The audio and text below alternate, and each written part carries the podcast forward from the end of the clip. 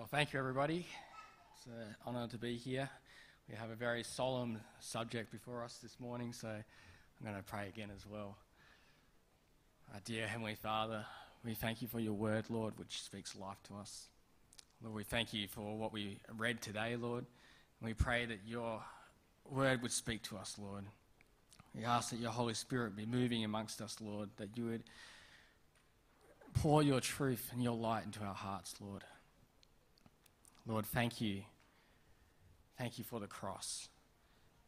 And as we consider it this morning, Lord, I pray that you would convict us, Lord. And that you would cause us to look to you. To look to you. In Jesus' name, amen. Jesus was a man who came with a mission. We've been following his journey through the book of Mark. We've been following the path that he walked. And it's very clear that he came with a purpose. It's very clear. When John the Baptist first saw Jesus, he proclaimed, he yelled out, Behold, the Lamb of God who takes away the sin of the world. Behold, the Lamb of God. Jesus came with a purpose, and it all pointed to this passage that we're reading today, where he was lifted up on the cross. Jesus came with that mission, and he knew from the get go that this is why he came. He knew. In Mark chapter 10, I think, he um, first starts to tell the disciples what is coming to him. Uh, Mark, Mark chapter 8. So, Mark chapter 8, we had this amazing, amazing uh, passage which talks about Peter realizing who Jesus is. Uh, in verse 27 of Mark 8, it says, Jesus and his disciples uh, went on to the villages, and on the way, he asked them, Who do people say that I am? And they replied, Some say John the Baptist, others say Elijah, and still others, one of the prophets. Lots of people have lots of different opinions about Jesus. But Jesus says, What about you? Who do you say that I am? And Peter answers, You are the Christ. You are the Messiah. And it goes straight on to say what Jesus says next. Jesus wanted not to tell anyone about him yet. And he began to teach them that the Son of Man must suffer many things and be rejected by the elders, the chief priests, and the teachers of the law and that he must be killed, and after three days rise again. He spoke plainly about this. And later on, he says to them again, The Son of Man is going to be delivered into the hands of men. They will kill him, and after three days, he will rise. Jesus knew what was coming, he knew what was ahead of him. In chapter 10 of Mark, a third time he predicts his death he took, uh, in verse 32, it says, He took the 12 disciples aside and he told them what was going to happen to him. We are going up to Jerusalem, he said, and the Son of Man will be delivered over to the chief priests and the teachers of the law, and they will condemn him to death and will hand him over to the Gentiles, who will mock him and spit on him, flog him, and kill him and three days later, he will rise. Jesus knew what was in store, he knew what was coming. But in verse 43 of that chapter, he says, For even the Son of Man did not come to be served, but to serve and to give his life as a ransom for many. In John, we read about how Jesus said that he was like a shepherd, the good shepherd. He says, The good shepherd lays down his life for the sheep. And Jesus says, I am the good shepherd. Nobody takes my life from me. I give it up, I lay it down. We come to the Garden of Gethsemane in chapter 14, where Jesus has the, the night before this moment is coming this moment that he's come for. He, he prays in agony. In chapter 14 of Mark, we read, verse 34, that uh, Jesus began to be deeply distressed and troubled, and he prayed, My soul is overwhelmed with sorrow to the point of death. And he prayed to God. And he said, Abba, Father, everything is possible for you. Take this cup from me. Take this cup from me. Yet not what I will, but what you will. Luke 22 talks about the agony as he prayed, that his, his sweat looks like sweats, sweating drops of blood. This agony of what awaited. What awaited the cup that he was about to drink, the cup of God's wrath poured out on all of humanity's sin. He's in the garden and he prays, and he prays to God to take this cup away from him if possible. But nevertheless, not his will, but God's will be done. And the soldiers come, the crowd comes in the night to take him away. And there's this moment where it could all be stopped, and Peter grabs his sword and he strikes one of the people. And Jesus straight away says, Stop, stop, put it back. Put your sword away. Shall I not drink the cup the Father has given me? That's what he says. Shall I not drink it? He came for a mission, he came for a purpose, and when the time came, he didn't shy away from it. He told Peter, Could I not call on 12 legions of angels? He could. He could. But he chose, he willingly chose to fulfill the mission that he had come for. And it wasn't just about the pain and the suffering ahead of him.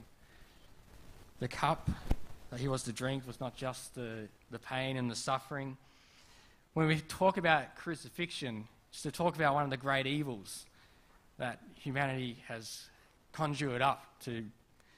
to, to I mean, I, I, I, lo- I love history. I, I love reading history. I love the stories of, of people from across time, the story of the courage and devotion and love we read across history. And yet it's inescapable the evil within humanity. Every page you turn in the history books, you, you see more stories of atrocities, of barbarity, of just pure evil. And when you look at the crucifixion, what a way to kill somebody, anybody. It's, it's horrible. We, we see it as this symbol now, this symbol of our faith. And yet sometimes it takes away from the reality that this is what they did to people. And the reality of what they did to God's own Son. But you notice in Mark and in all the Gospels, they don't dwell on the pain, they don't dwell on the suffering. They just say simply, they crucified him. Horrific. But they don't dwell on it. There's so much more happening here than just the pain and the suffering.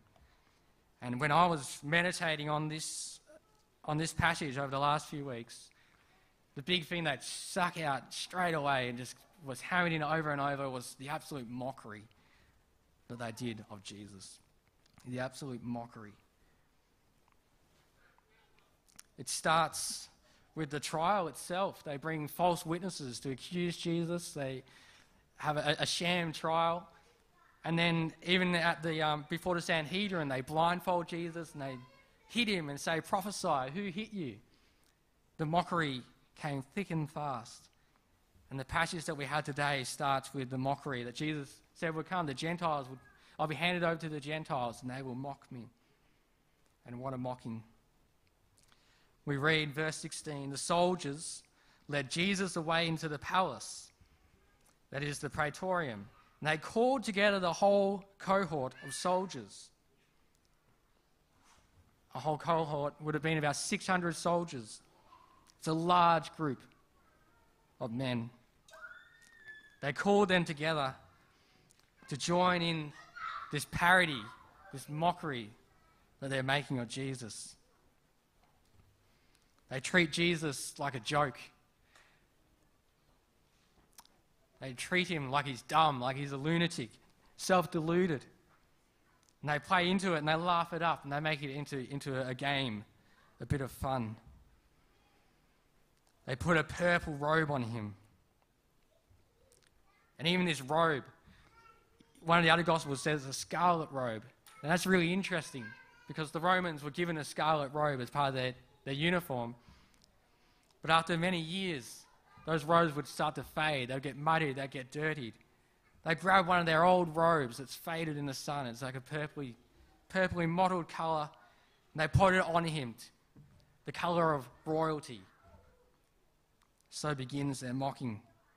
And then they twist together a crown of thorns. Caesar would wear his gold, gold laurel.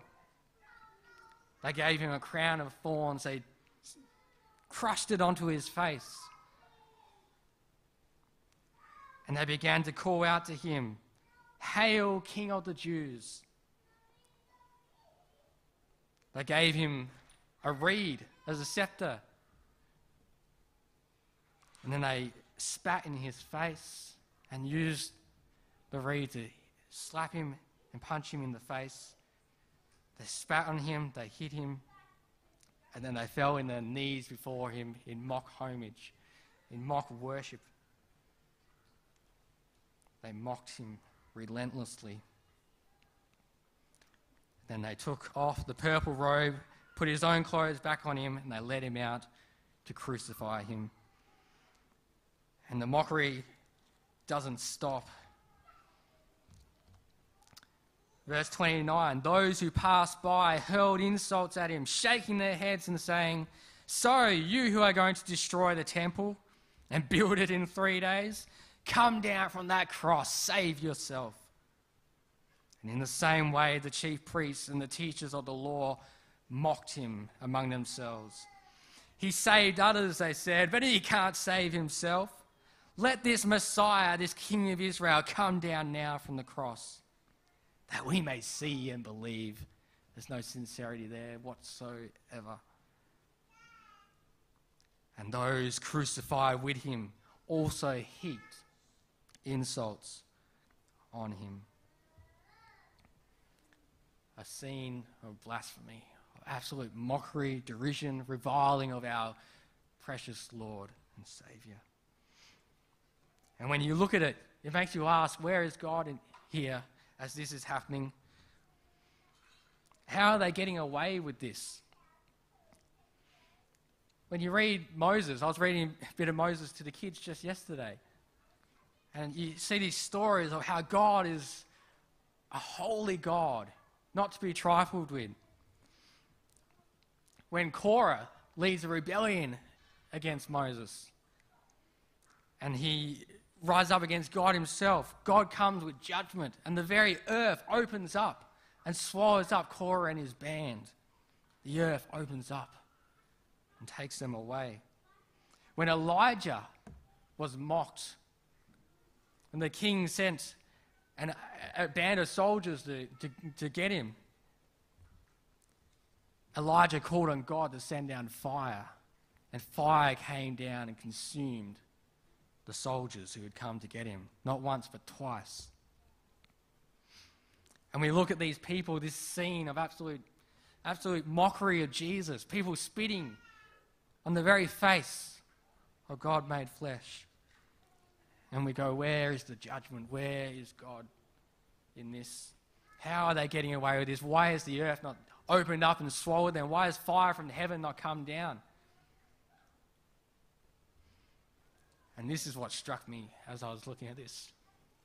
It did. It did come down. The judgment that they deserved came down. But it didn't land on them. The fire came down, but it didn't land on them, the ones who were deserving, the ones who were fully involved in their wickedness and spitting on the face of God. The judgment that they deserved didn't come down on them, it came on the Son, it came on Jesus. In that very moment, as he was on the cross, darkness came across the land.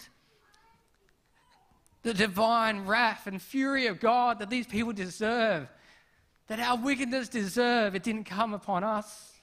Didn't come upon them as they're, they're mocking and reviling the Son of God. It came on Jesus. It came on Jesus. He was on that cross. He, who knew no sin. became sin for us that in him we might become the righteousness of God.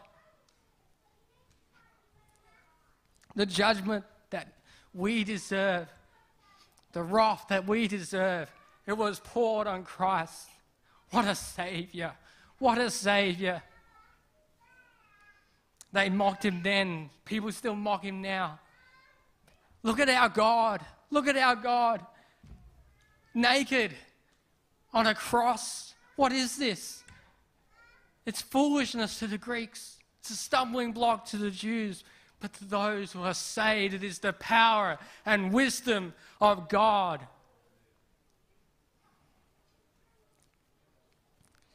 Jesus bore our sins on that cross. Isaiah 53 says it so well, written hundreds of years before the prophecy of the suffering servant. Isaiah 53, verse 4. Surely he took up our pain and bore our suffering. Yet we considered him punished by God, stricken by him and afflicted. He was pierced for our transgressions, he was crushed for our iniquities. The punishment that brought us peace was on him, and by his wounds we are healed. We all, like sheep, have gone astray. Each of us has turned to our own way, and the Lord has laid on him the iniquity of our soul. That's what happened here in this dark hour. This dark hour. And God, Jesus on the cross, he cried out, My God, my God, why have you forsaken me? A statement of absolute pain and anguish.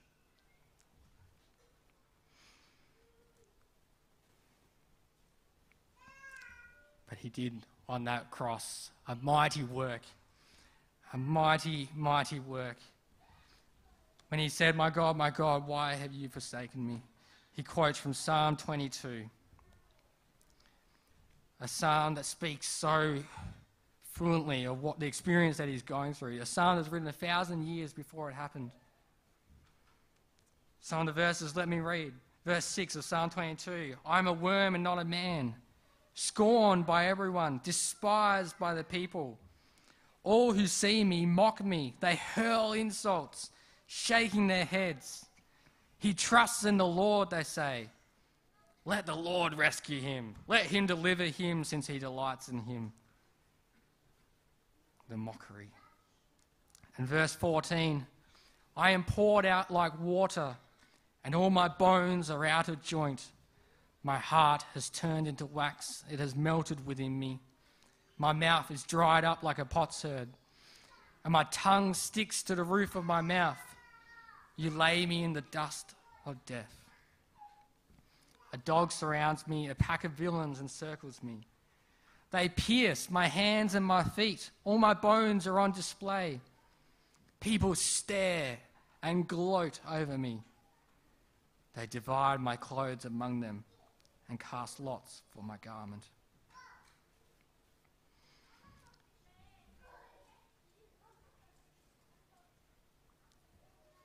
the psalm ends like this.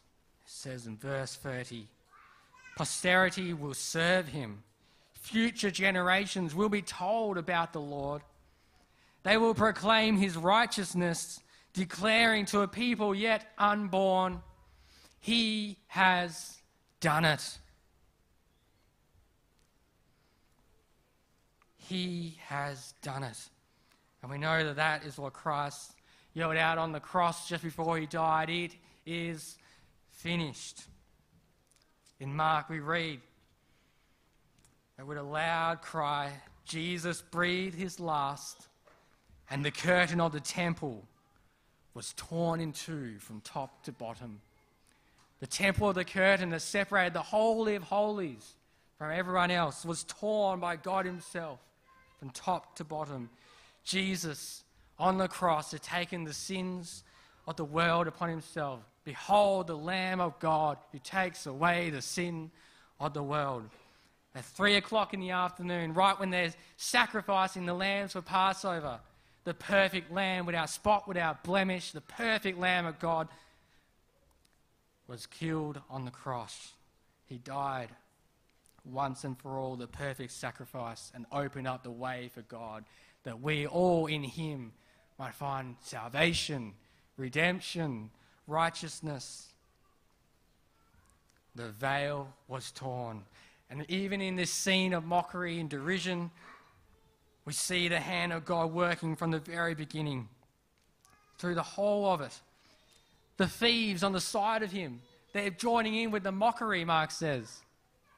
And let one of the thieves, even in this moment of crucifixion, he sees that Jesus is more than man. And he says, Remember me when you go to your kingdom. And Jesus tells him, Today you will be with me in paradise. Even the, a man who was at the scene blaspheming Christ right there to his face found salvation.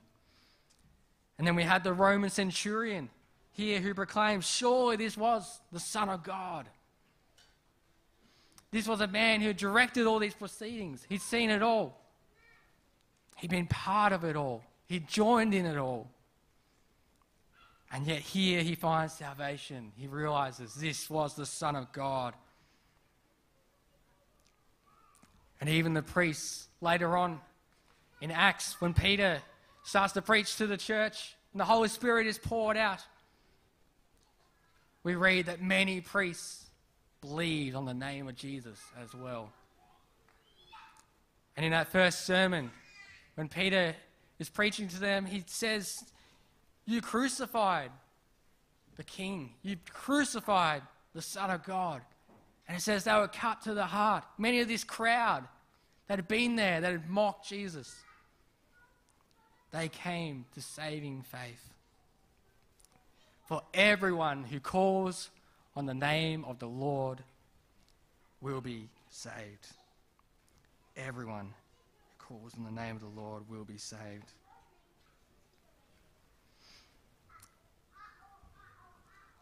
So we look at the cross, we look at this scene, and we just know we know the love of God.